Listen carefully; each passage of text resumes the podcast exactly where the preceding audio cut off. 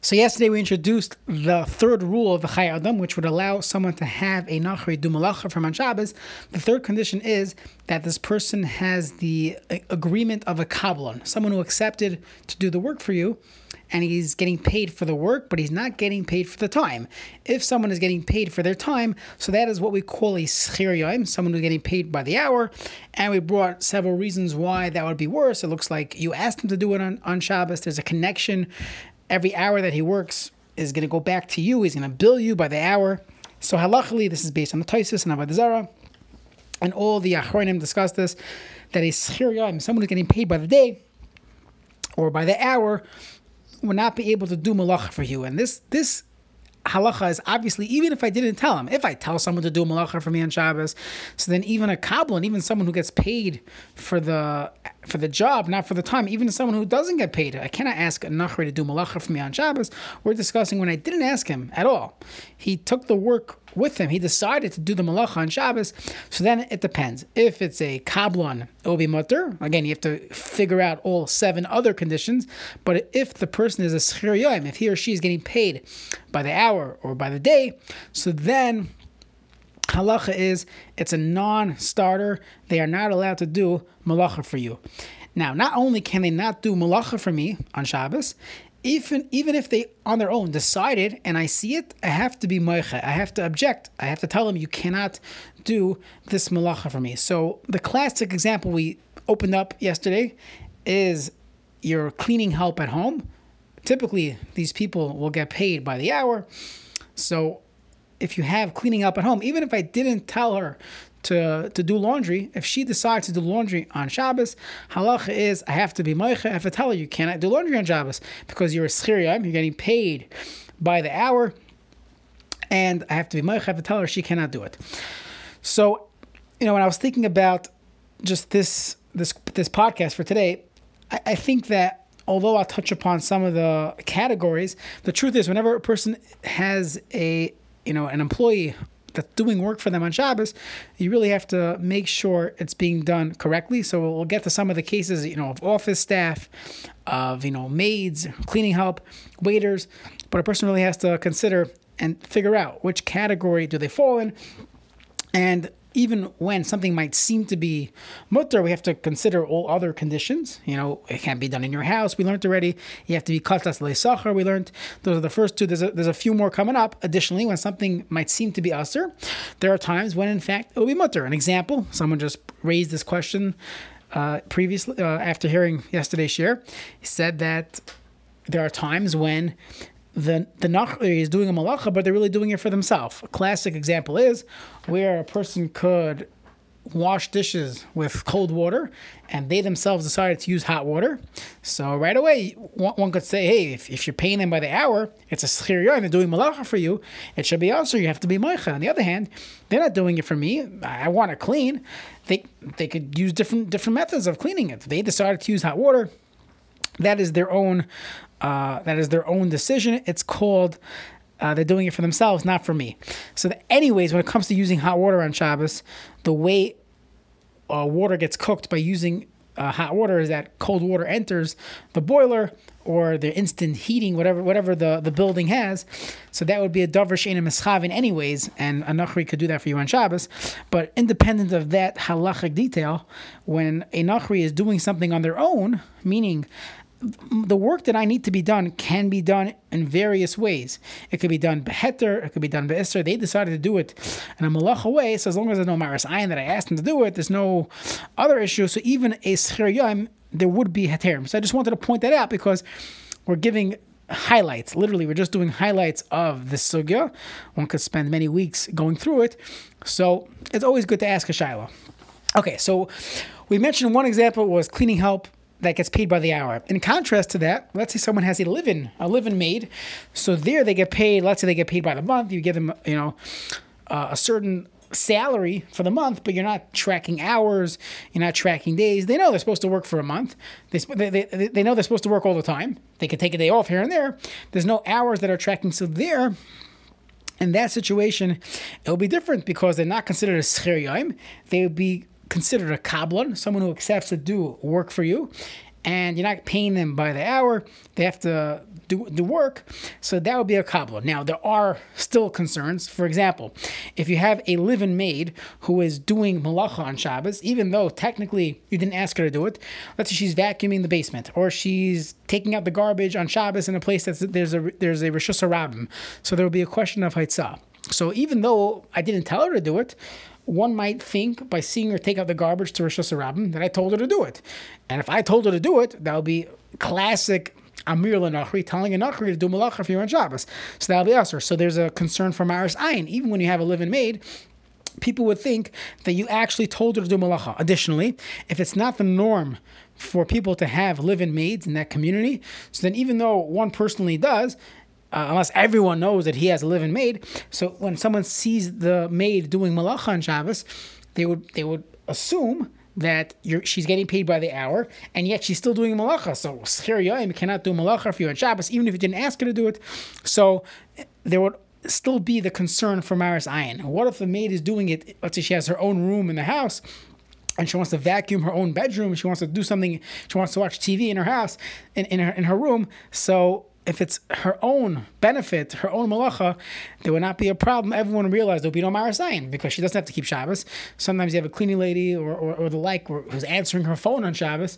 That's not she. She doesn't have to keep Shabbos. She's not allowed to keep Shabbos. So that's fine. As long as it's in her own room, everybody realizes it's for her own benefit. That's fine. Reb Belsky Zatzal had a uh, fascinating psak for caterers. So there's a question: Can a caterer wash uh, glasses, you know, drinking glasses with, uh, on Shabbos. So let's say you have, uh, I don't know, you have a certain amount of glasses for the event, and you have a firm caterer, Shabbos event, but the, the, the waiters want to wash the glass for glasses for tomorrow. So on one hand, they could technically sit there washing it in the sink. On the other hand, they could do it you know, with a dishwasher. So Belsky Zatzal said that in the back of the kitchen is not considered Beis Yisrael. That would be called the, the Jew's house. It's Bitsina, and they're doing it for their own benefit. Otherwise, they're going to be sitting here all day scrubbing it. So halachically, again, there's various details to this psak, but it's a famous psak in the kashrus world that you can, that the, the, the hotel staff could do this because they are doing it for their own reason. They're not doing it you know, for me, they're doing it for them. They don't want to sit there scrubbing glasses. So a similar concept, and, and he called it Beis sauce. It's like a, a maid of vacuuming her own room. Okay, so that's some examples of what a schir would be. What would be an example of a kablan? So a kablan is someone who gets paid for their time. This your classic serviceman, someone who's doing work for you. A locksmith gets paid by the hour, so that would be considered a kablan. However, even though a kablan is mutter, as far as this rule is concerned, you still have to consider rule number one, that it cannot be done in your house. So typically, a kablan would be usher to have a kablan, a serviceman, repair guy, come into your house to fix some things. Again, sometimes there are hefsed merubah, there's a flood, and if you don't get a uh, you know, a, a, plumber right away, there's going to be a, a, tremendous financial loss. So there are times when a heter would be appropriate.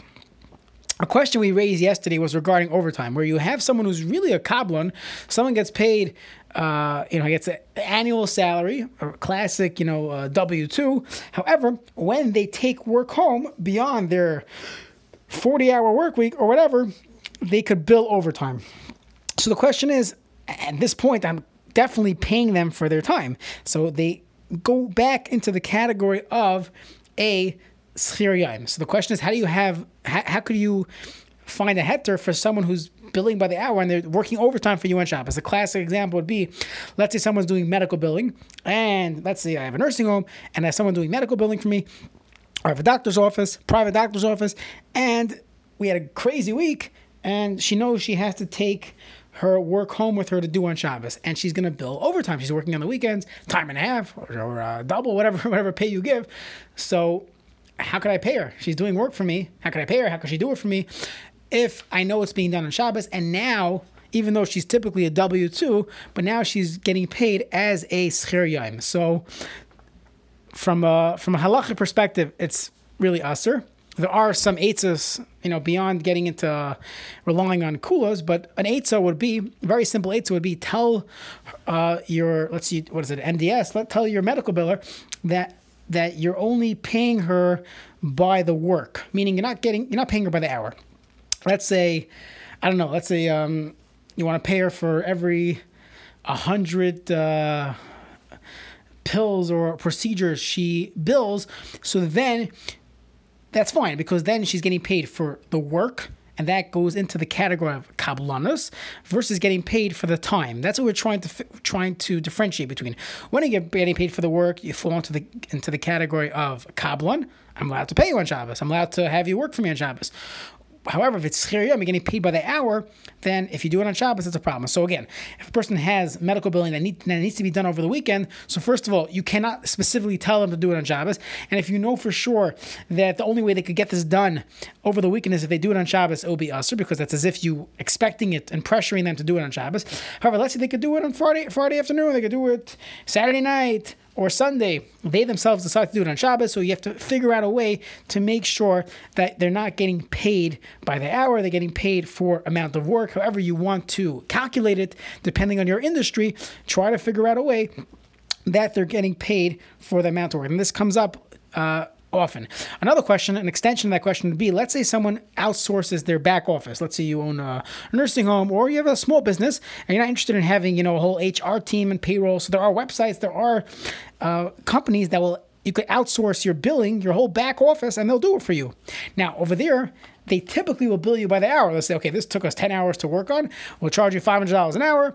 Uh, please pay us. So, on one hand, that would be considered a schir yom. However, there's a raya from the Shulchan Aruch and Siman and Siman Reish from Zion, Sif Gimel, when he discusses the the delivery guy, where he technically gets paid by the day, but since he needs to get a specific job done. His job was take it from point A to point B. So if he doesn't take it from point A to point B, he won't get paid, even if he spends a lot of time on it. So in that case, the Shulchan calls it a kablan. He says you cannot ask him to do it on Friday, as we mentioned the previous year. But as long as you asked him before Friday, you can have him do, do it for you. So therefore, when you're literally outsourcing work where they're they're only getting paid if the work is done. Now, once they're getting paid if the work is done, they will bill you by the hour. That's how they break up the payment. That'll be mutter as long as again you didn't pressure them, you didn't force them, you didn't expect them to do it for you on Shabbos. They themselves decided to do it on Shabbos. That will be fine. Just one more shaila before we close today's share is let's say you have a service company, you're a Jewish owned service company, you repair computers, you repair your plumbing service, it's owned by a from Jew, and you have non Jewish uh, repair guys that go in and you pay them by the hour. So that would be a problem because that's a schar You're paying them by the hour. Uh, that would be an issue as well. So in that case, you have to tell them that when it comes to Saturday work, if you decide now again, you cannot tell them that they must work on Shabbos. Let's say they they have a, they have to do a job over the weekend.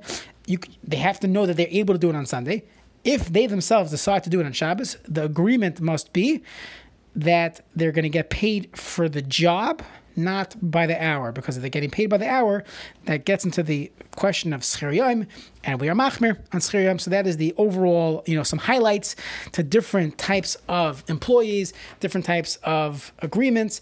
And again, we're going to move on to the next rule of making sure you didn't tell them to do it on Shabbos.